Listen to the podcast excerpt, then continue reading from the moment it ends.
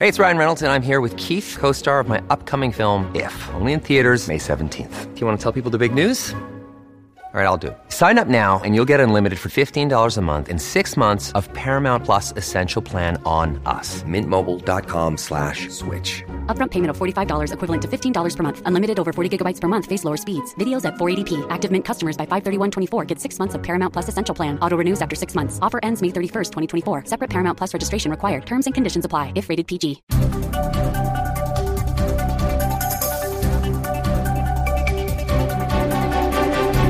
With your coronavirus update for Monday, April 26th, I'm Jim Watkins. We'll start with India, the top story, then move into news with impact and bring you up to speed on the latest trends here at home and in the U.S. and some key spots going on with the coronavirus around the world. First up, India being hard hit this week and now pushing towards overcoming the U.S. and the number of cases as well as deaths. As of Monday morning, India's outbreak showed no sign of abating. The number of confirmed cases has surged to 17.3 million, the second largest tally in the world after the 32 million in the United States, though experts caution millions more cases have likely gone undiagnosed. On Monday, India reported more than 354,000 new cases over the past 24 hours, marking the latest in a six day series of global records for most cases reported in a single day. India has reported more than 2,000 deaths per day for the last five days, with a record 2,812 reported on Monday, bringing total deaths to 195,123, the fourth, uh, the fourth highest official total in the world after the U.S., Brazil, and Mexico. Health experts warn about the pernicious rise of mutant strains in the country, as strains first isolated in the UK, South Africa, and Brazil have all been identified now in India. These strains are all believed to be more infectious than the original strain of SARS CoV 2, the virus that causes COVID 19 top European official said Sunday that Americans who have been vaccinated against COVID 19 should be able to travel to Europe by summer, easing existing travel restrictions. European Commission President Ursula von der Leyen told the New York Times that the union's 27 members would accept unconditionally all those who are vaccinated with vaccines that are approved by the European Medicines Agency. That's the agency uh, that has approved three vaccines used in the United States. The CDC will issue new guidelines on masks outdoors, saying the chance of spread or contagion is less than originally believed. Another study from the state of Kansas published last week now says staying six feet away from someone in the home or office setting is no different from standing 60 feet.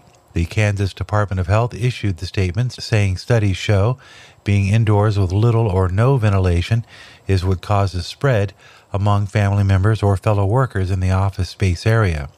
This new finding gives credence to easing out outdoor or easing lockdowns by adding that fresh air and sunlight kill or reduce the spread of the coronavirus outdoors. Now, with a look at the numbers and the trends here at home in the U.S. as of Monday morning, April 29th, looking at seven day trends, deaths from COVID are down slightly across the U.S. by 2.3%, or 724 average new cases per day. Cases have been declining steadily since late January across the U.S. New cases in the U.S. are down 18% since last Monday. No state has reported more than 50 deaths on Sunday from COVID. New York reported 46, California with 38, Florida with 34, and Illinois with 25. Texas with 16 deaths on Sunday. Michigan is breathing a sigh of relief. New cases are down 35% from last week, but seven day trend showing number of deaths per day on average was up 11.7% at 67 per day in Michigan. In Florida, we were watching new cases to see if they continued to rise from week to week in the post summer break vacation period. News to report today that new cases in Florida are down 16% from last week, and daily deaths are down about 1% at 59 per day on average in Florida.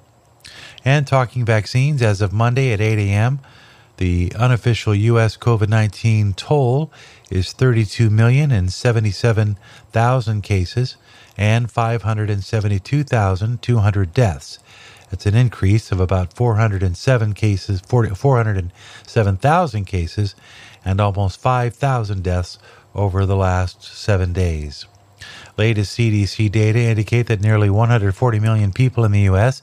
have received their first dose of the COVID 19 vaccine. Nearly 95 million are fully vaccinated, but roughly 8% of Americans are choosing not to get their second Pfizer or Moderna dose. All of this information at your fingertips at candidlyspeaking.net or at worldometer.info. Look for the COVID link on the homepage. With your coronavirus update for Monday, April 29th, I'm Jim Watkins.